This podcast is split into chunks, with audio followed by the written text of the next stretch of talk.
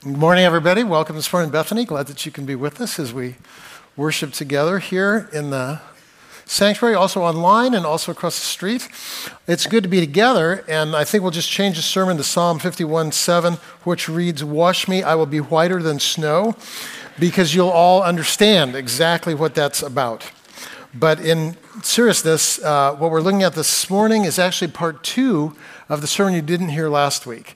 So if you missed it, it's online. Uh, Romans 14 and 15 uh, very much uh, are tied together. So I hope you'll take a moment and listen to that uh, sometime this week so that we can become the people that God desires that we be, people who are displaying visibly uh, the love and unifying power of Christ. So let's take a moment, we'll pray together, and we'll look at the scriptures. Thank you, Father, that we have the privilege of gathering together within these walls today to listen for your voice. We trust and pray and ask that your Holy Spirit would teach us, Father, that we'd be receptive to what you have to give to us, and that you would shape our hearts, Father, not just our minds, but our hearts, in order that we might live differently and, and better display your heart of love for all the world. We pray this in the name of Christ, who is our hope. Amen.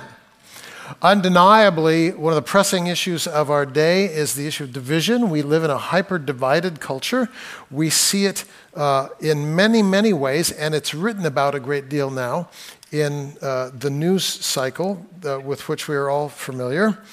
We see political divisions, economic divisions between rich and poor, racial divisions between black and white, uh, divisions between those who are in the country and those who are outside the country as we deal with the divisions regarding philosophy of immigration. There are religious divisions, of course, and then within each religion, there are also doctrinal divisions. So uh, Muslims are not united around Islam, Christians are not united around Christianity, Catholics, uh, obviously, in this morning's news, are not united around doctrines of Catholicism, we're divided, divided, divided, divided. And the question on the table at a level is why are we so divided? Why are we so tribal?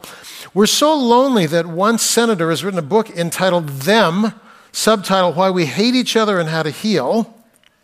And he says in this book, Loneliness is Killing Us, citing that in the, in, in the, the last year, there were 115,000 deaths by either suicide or uh, drug overdoses, both of which can be traced to this chronic uh, pathology of loneliness that is a pandemic in our culture. So, sociologically, our world is looking for something to bring us together.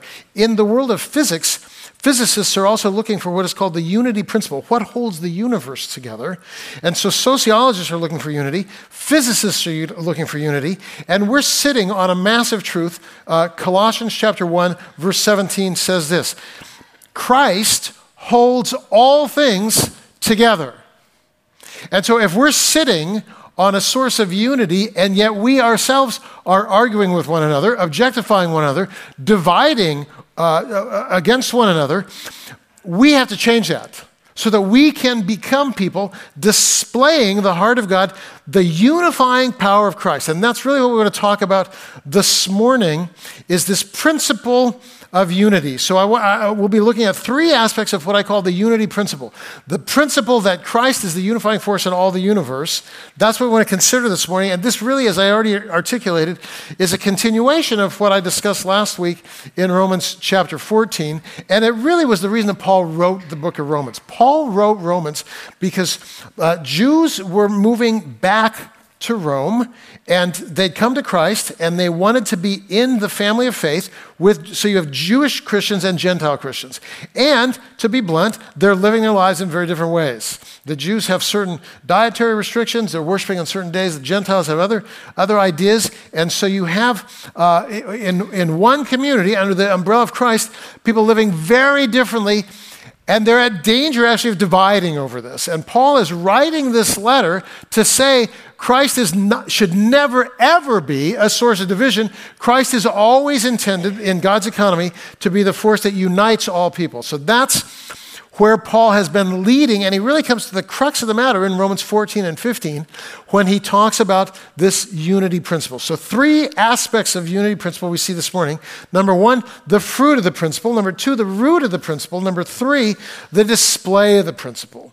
Right? Fruit, root, display. Those are the important things this morning. So, let's look at this together, beginning with this, looking at the unity principle, beginning with the fruit of the principle. Understand uh, this uniting principle, unity in Christ, extends radically to all people. So in Romans chapter 15, verses 1 and 2, Paul is taking the principles of, of, chapter 14 and now moving and expanding them in chapter 15. In chapter 14, Paul was talking about helping believers get along with one another, right? So he's saying, look, uh, you drink wine, you don't. You go to R rated movies, you don't. You think you can lose your salvation, you don't. You speak in tongues, you don't. You voted for Trump, you didn't. And here's all Paul is saying stop arguing, get along, because no matter what divides you, what more profoundly holds you together is the fact that you share Christ, and that should be enough to lead to a visible display of unity. That's the deal. So he's saying in chapter 14, get along with each other. And then in chapter 15, he expands the principle and he says this, verse uh, 1 We who are strong ought to bear the weakness of those without strength and not just please ourselves.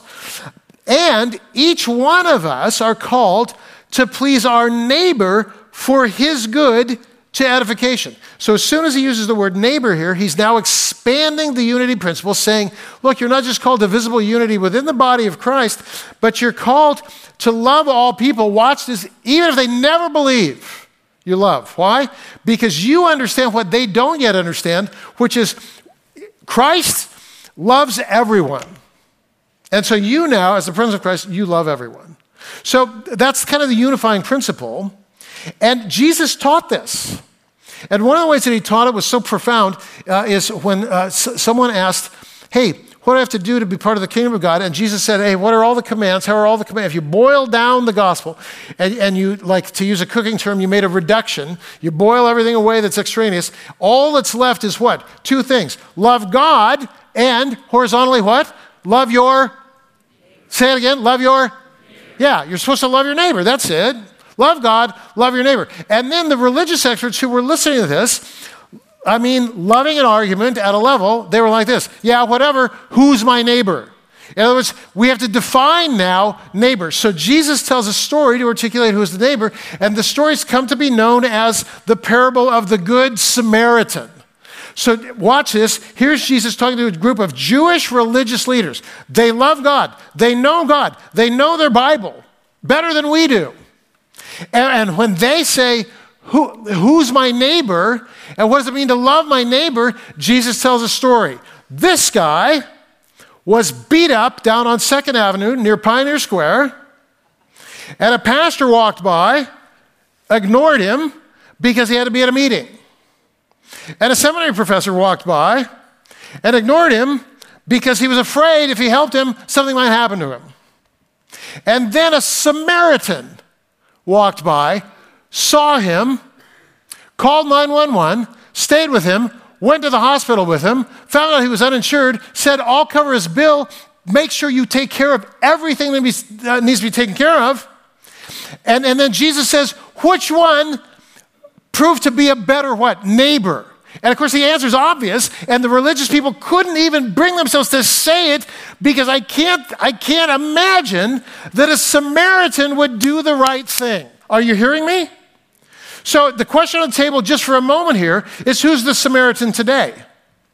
Like, who's the person who's doing a better job of loving God than you are? And the answer is probably the person that you, you think there's no way that they could embody the gospel. Do you understand what I'm saying? Like, there are people out there, not in here, who are loving one another better than we are. And that's the point of the Samaritan story. Look at the person who is least likely in your mind to embody the ethics of Jesus and see what you can learn from that person. Because we're called to love all people.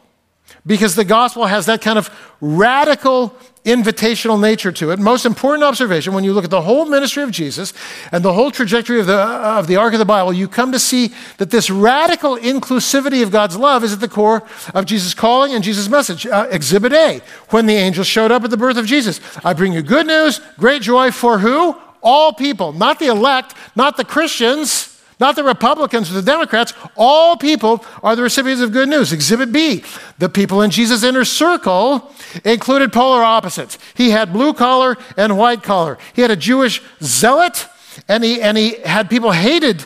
Uh, by uh, people who hated Jewish zealots, right? He had, he, had a, he had a tax collector. He had, he had all kinds of different people. So uh, Jesus is radically inclusive in his inner circle. He had men, he had women. Uh, exhibit C the charge by religious people that Jesus is investing in the wrong people precisely teaches us that Jesus loves all people. In other words, people said regarding Jesus, here's why we don't like you, because you're hanging out with people uh, who are not qualified and worthy of receiving your love. You're hanging out with tax collectors, Gentiles, sinners, and Jesus like this. Exactly. That's why I came. To love people who don't receive love so that I can show you how to do it. Exhibit D, the first evangelist by, is, is by all conventional wisdom three times unqualified for the role of declaring the, the, the, the good news. Uh, when Jewish rabbis prayed in the first century, every morning they prayed a prayer uh, God, I thank you that I'm neither a woman nor a Gentile. That was a prayer of a Jewish rabbi every morning. So, of course, when Jesus uh, kind of anoints basically the first evangelist. Who is she? A Gentile, not just a Gentile, a Samaritan, like a hated Gentile, and a woman. And not just a Gentile and a woman, but a woman with five failed marriages who's now sleeping with a man not her husband.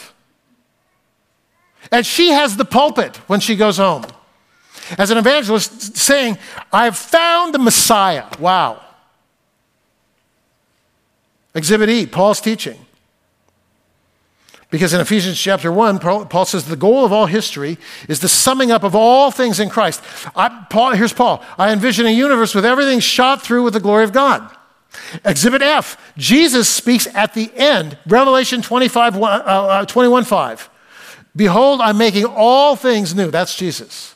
All things new. The summing up of all things in Christ. Good news, great joy for all people black, white, rich, poor, gay, straight, Democrat, Republican, in, out, up, down, everyone. Radically inclusive. Man, this is practical. Let me tell you why. Uh, in my upbringing, one of the first lenses I was given as a Christian was uh, I was taught to look for differences between myself and the other. Does that make sense? So, internally, I was like this Oh, you're a Christian. Uh, well, are you a Baptist or a Presbyterian? And we used to argue about this in our home. My uncle was a Presbyterian pastor, and, and I, was a, I grew up in a Baptist home. When my uncle would come over for a meal, we'd t- we would talk about infant baptism. How can you do that? Right? And he would try and explain it to me graciously, and I was like, it's wrong. You're different. Do you understand what I'm saying? So, so not, not just internally, but of course beyond the circle of faith, I'd see someone, oh, and as soon as I talk to them, saved or unsaved? Oh, unsaved? What kind of unsaved? Oh, uh, Mormon unsaved, atheist unsaved, agnostic unsaved, Hindu unsaved. I had a bin for everyone. Do you understand what I mean by that? Everyone's in a bin. And it's like I could just talk to you for a little while and know the bin that makes you not me, the other. And now here's Jesus coming to say, look, at the end of history, everything will be shot through with the glory of God. So why don't you begin to look at the world with a different, with a different lens? Rather than approaching everyone by asking, how are we different? Let's start with how we're alike. Here you are. I don't even know your politics. I don't know. I don't know anything other than this. You're made in the image of God. I'm, in, I'm, made, I'm made in the image of God. That's enough. That binds us together, not apart. You long for peace. You long for meaning. You long for hope. You long for justice. You long for mercy. So do I. We're together, not apart. We're alike, not different. That's the gospel. we have to start with this kind of radical unity that is articulated in the scriptures. So we began by asking not how are we different, but how are we the same? That, that's why Jesus is trying to teach us. The fruit of the uniting principle extends to all people. Because no matter what you believe, you're made in the image of God. And because you're made in the image of God, I'm not just called to love you, I want to love you. That's the gospel. Fruit of the principle, it extends to all people. Second, the root of the principle, like where does this capacity to love the other come from? The root of the principle is Christ. In verses 3 and 4 of Romans 15, this is what we read. Having said in verse 2, everyone is to please his neighbor and work for the edification of his neighbor.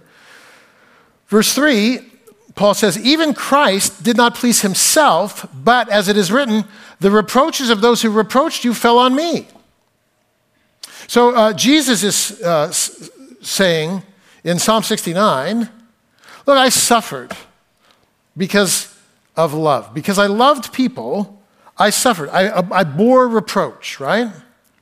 So it's very interesting here to see that after this calling toward loving all people, Paul quotes a psalm that's all about suffering. And this is counter to our cultural notions of love. Did anybody in the room celebrate Valentine's Day this week? Anybody do anything special?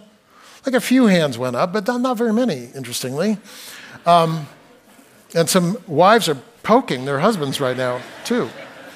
We, can, we did, we celebrated, but not in, uh, uh, it wasn't a, there was no sentiment in it at all. Um, Donna took me to the doctor. Yeah. So I went in uh, because I had an injury from running and I needed to check it out and see what I could do. And, and then we stopped and bought some food at the grocery store and we went home and cooked dinner. And at Trader Joe's, I said, See those flowers? Pretend I gave them to you. And then we walked on. I thought, it's not very sentimental, right? So, as we, as we move from kind of initial romance in the early days to 40 years of marriage, one of the things that we've learned is that sentiment is good, romance is good, flowers are fine, all that stuff I get, yes. But the foundation of sustainable love doesn't reside there, actually.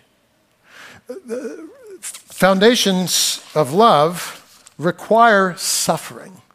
That's why this is quoted here.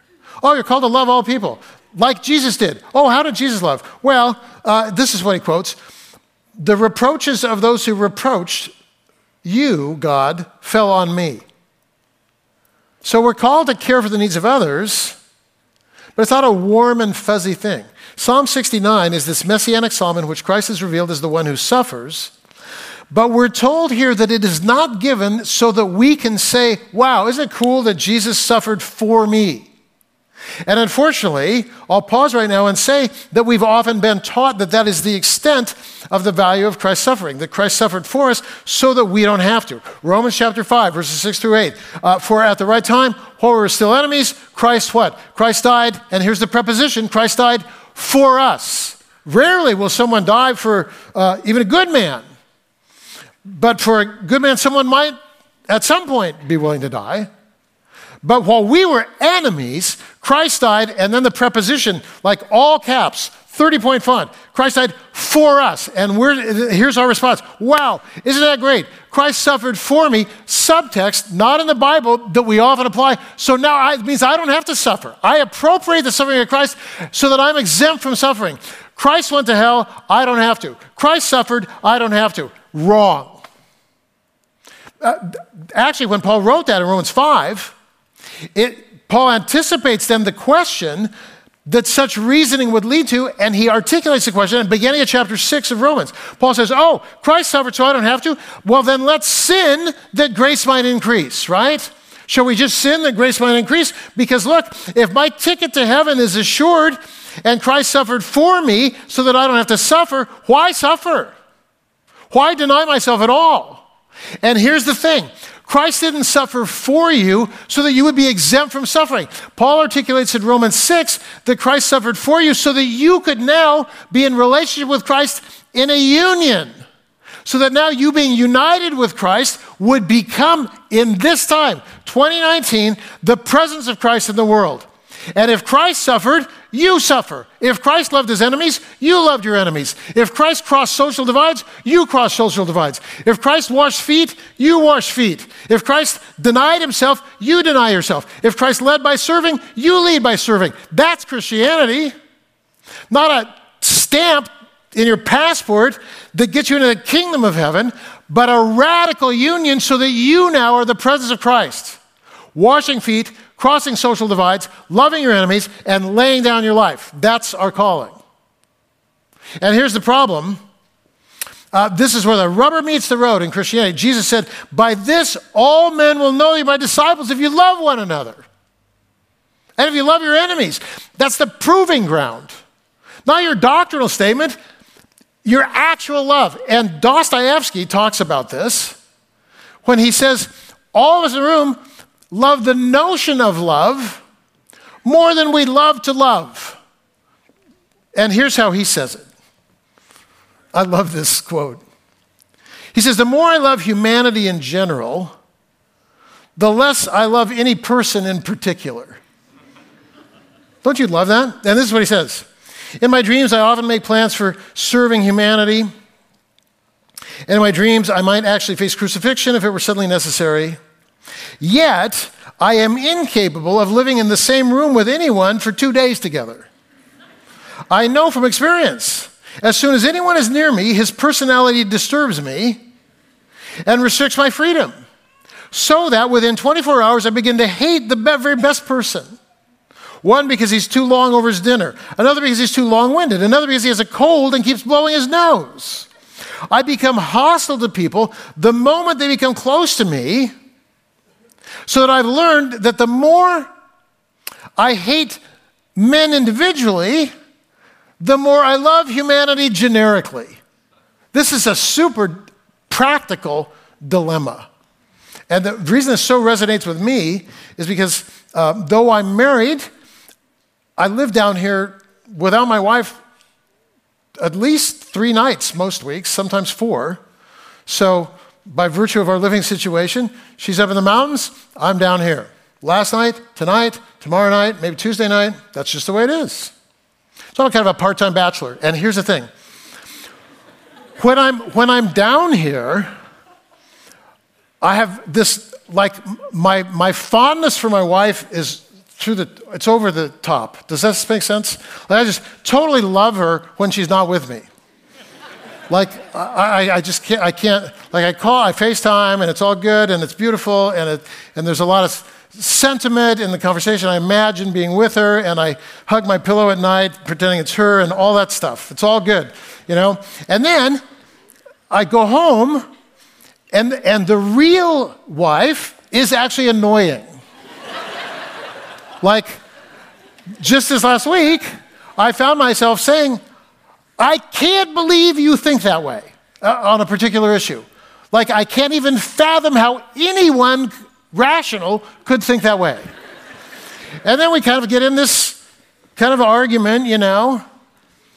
And then I get in the car and come down here, and I'm like, oh, my wife, she's just the best thing in the world. I can just, like, you know. I have a friend, in fact, uh, he was the director of uh, torchbearers, 27 Bible schools around the world. He traveled to all of them all the time.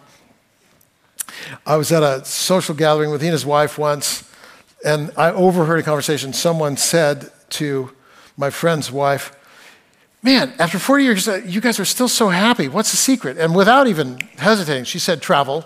That's the secret. like, the fact that we're not always together kind of means that we romanticize things a little bit. But real love, that's a lot harder. Real, I mean, that's, it, takes, it takes sacrifice. That's the thing. And so the great deception is that we think our views on issues reveal who we are, or we think that our capacity to defend our beliefs reveal who we are. Jesus said, No, that doesn't reveal who you are. What reveals the true character, your true character is revealed by your relationships, if you love one another. And so if you're not loving your neighbor, I, I, here's Jesus. Your, your doctrinal statement is not that relevant to me. The proving ground of your faith is your relationships. So, first, the fruit of the principle, it must extend to everyone. Think about that person you don't like. We'll do that at the end. Second, the root of the principle is Christ, because Christ loved all people. Christ crossed social divides. You now, as the Prince of Christ, are called to do the same. This is our calling as Bethany Community Church. Not to exclude by virtue of a perfectly defined doctrinal statement, but to radically love every person. Uh, then, how, like, okay, if you buy into that, then how do you do that? And that brings me to the displays of the unity principle, verses 5 through 7. So I'll just read this very quickly. Now may the God uh, uh, who gives perseverance and encouragement grant to you to be of the same mind with one another according to Christ so that with one accord you may with one voice glorify the God and Father of the Lord Jesus Christ. Therefore, accept one another, just as Christ also accepted us to the glory of God. So let's just, we'll stop right there. There's two, there's two words that kind of rise to the top in the Greek language the Greek word for endurance, the Greek word for hope. So, in other words, what does this love look like? Well, first of all, it looks like endurance. What is, and uh, what, is, what does endurance mean? Endurance means uh, you I mean, this is the nature of endurance. Some of your distance runners in the room, you know this. Endurance means you keep going when you want to quit.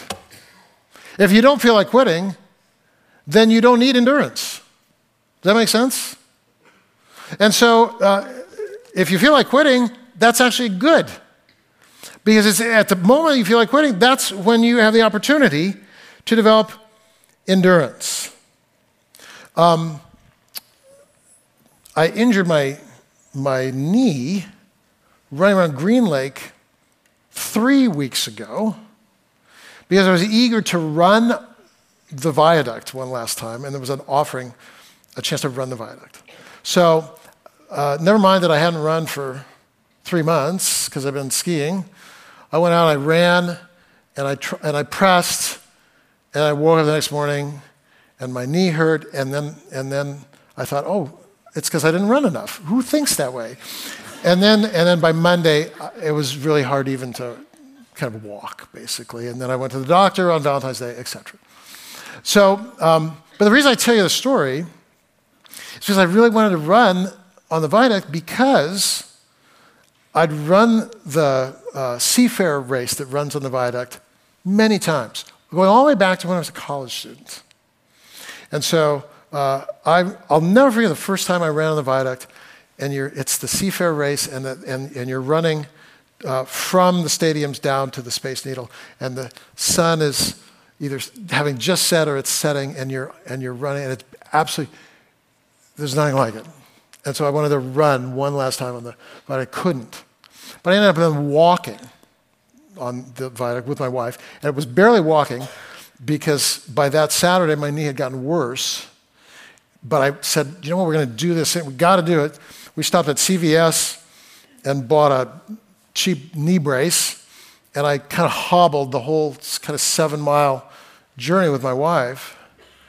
It was, for me, super important to, to do this run, and here's why. Uh, we stopped halfway to let my knee heal, and we ate a little bit of food. And I said, you know, it's so poignant that I wanted to run this, but now, 40 years later, I can't. I'm limping. I said, This is just like a metaphor. Like we've been doing life for 40 years, right? In a city we love. And hobbling instead of running, it, it felt right. Does this make sense? Like we're still here not as strong, not as certain, but still showing up. Still showing up in marriage. Still showing up in, in this thing that I do. Sometimes super enthusiastic, other times not so much. Still showing up, still showing up. And we looked at each other, there was tears in my eyes. This is love. This is what love does. Love keeps showing up. Do you understand what I'm saying? This is endurance. And Paul is saying here look, if you want to follow the steps, uh, the steps of Christ, then you need endurance. Because Christ felt like quitting too. Read the thing, his prayer in the garden. If it's possible, I wouldn't, I'd prefer not this cup. Like when, when you run the Seafair race, or in the past, when there was a viaduct, you run it, the last thing you do is you go through uh, the Battery Street Tunnel. It's the last thing. And by the time I would get in that tunnel, all the other runners had preceded me, and there was no more oxygen. It was, and it stunk like a gym in there, and, and you hate it, and you go anyway because this is what endurance does. And then you come out, and there's a beautiful st- space needle, and you're like, oh, that's right. I love this city. I love these people. I love running. But three yards earlier, I want to quit. That's what Paul is saying. Love keeps going. You need endurance. In every relationship. You need it in marriage, you need it in friendships, you need it in church life, you need it in your calling, you're serving, you're using your gifts, you need it in generosity. You feel like quitting? Yeah, so do I. Keep showing up. Because that's what love does. And not just endurance, but what enables us to continue in endurance is hope. Paul says you need hope. Well, what does hope mean? I think in 2 Corinthians chapter 5, Paul says this I've determined from now on to, to recognize no one quote unquote, a core of the flesh. And all Paul means by that is look, when I see this person that I'm called to love, which is anyone, I'm not, I'm not called to put them in a bin so I can judge them. I'm called to see them as Christ sees them complete. Do you see? Like, I, I oh, this is what I see. Someone made in the image of God, someone gifted, someone with tremendous capacity to bless and serve the world. How can I bring out the best in you? And it will always begin with love, always. So, endurance and hope go especially well together in teaching us to love because hope enables me to see the other through the eyes of Christ, and endurance enables me to keep showing up. And when hope and endurance are woven, what happens is what Paul articulates here together. We can live with one another in spite of differences, class differences, education differences, political differences, doctrinal differences. We can live together because we keep showing up and loving. I, that's beautiful. When my wife and I uh, hiked through the Alps on sabbatical some years ago, we met several parties of people who did that thing, hike through the Alps for shorter periods than us, but they'd hike for a few days, and there's, there's people that have been doing it for decades. We saw these guys in their 50s, four guys, and they said, every summer, we four guys, we've been doing this since we were 17 years old. And they're in their 50s now. Every summer, us four guys, we, we do this. No matter what's going on, we're married now, we got jobs now, we got kids now. We do this thing. Like we show up. And I got to tell you, I heard that and I was jealous. I don't have three other guys that I've been with for 40 years. But that was yesterday. I can invest now. Do you see? I can keep showing up now. And so, whatever is your past, it's not too late to begin investing seriously and keep showing up so that the word together will become meaningful for you in a hyper individualistic, uh, uh, hyper mobile culture. We can keep showing up. So here's Christ. He meets the Samaritan woman at the well. He illustrates that new life in Christ is available to all, including a woman with five failed marriages who's presently sexually active with a man to whom she's not married. Uh, she's confounding to the religious experts of the day. Here's Christ. He's, he's saying, regarding the centurion soldier who believed that Christ had the power to heal his son, he's saying to his disciples, predominantly Jewish, Truly I say to you, I haven't found anyone in Israel with this great of a faith. So here's Jesus affirming to Jews who hate Romans, a Roman. Here's Jesus saying to the Mennonites, Oh, you want to see a saved guy? Look at this guy with a gun. Like, he's saved. Great faith. He confounds the pacifists. He confounds the moralists. He confounds the nationalists. He confounds the conservatives. He confounds the liberals. Why? Because no category confines Jesus. There's no bin big enough for Christ. Christ is the universe. And if Christ is a universe and we're all in that bin, then let's love one another. That's what Jesus is saying. So uh, we're going to close with an invitation to response. It was actually the response in last week's sermon, but since you didn't have the chance to respond, you have a chance this week. Um, I've begun a meditation practice in my life this, this season of praying every day in the morning quietly. And part of that medita- meditation practice includes intercessory prayer. And by intercessory prayer, this is what I mean I'm allowing God to bring into my mind uh, what I call the Rolodex of my mind, certain people. So whoever God brings to mind, if you're under 40, think contact list, not Rolodex, but it's all the same thing. Um, God brings to my mind certain people. And I just I pray a blessing on, on that person. And it's super touching on Sundays to stand up here and go, That's right. Bruce, I prayed for you this week. Mike, I prayed for you this week. God brought you into the Rolodex of my mind. Abby, I prayed for you this week. Do you see? Just allow God to do this. Here's what I've discovered. When I allow God to bring people to the Rolodex of my mind, every day God brings into that Rolodex someone who's super annoying to me. like that I would never want to pray for. And then I pray for that person. And I have to say to you, here's what I've discovered. Um, I have a watch that monitors my heart rate. and when I, when I pray for that person that's annoying, my heart rate goes down my stress level dissipates.